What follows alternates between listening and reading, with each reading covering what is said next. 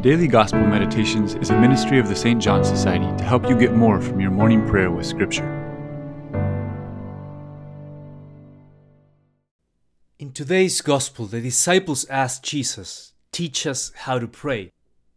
And in response, the Lord teaches them the Our Father, a prayer that is a perfect summary of all that we need to pray for. It begins by addressing God as Father which means we approach God with the trust that children have in their parents. But there's even more. By teaching us this prayer, Jesus wants to introduce us into his own relationship with the Father. By grace, we are now children in Christ, and that means we can enter his own prayer to the Father. Hallowed be your name means that we want God's name to be glorified in us. The prophet Ezekiel said in his time that God's name had fallen in disrepute because of the bad conduct of the Israelites. So we are saying to God, we don't want your name to be insulted because of our poor example. Make us holy so that people may come to know you and glorify you. Your kingdom come the kingdom of God refers to the type of social interactions that emerge among people who live in Christ.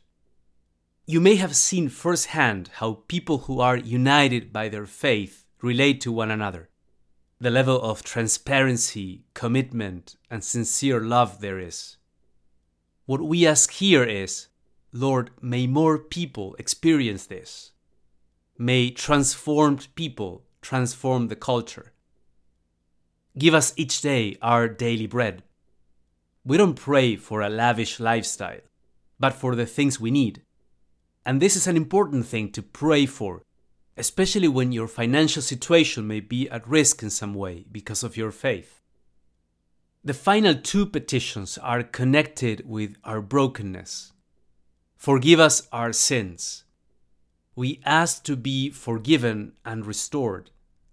This implies the acknowledgement that we fail in small ways at every step, so we need God's forgiveness daily. And just as we are forgiven, we need to forgive others. Do not subject us to the final test. This petition implies that I know I need to be tried and purified.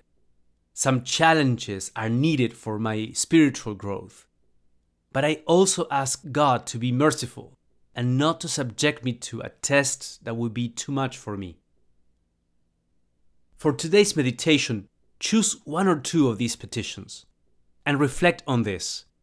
Why is Jesus telling you to pray that way? Why do you need this kind of prayer?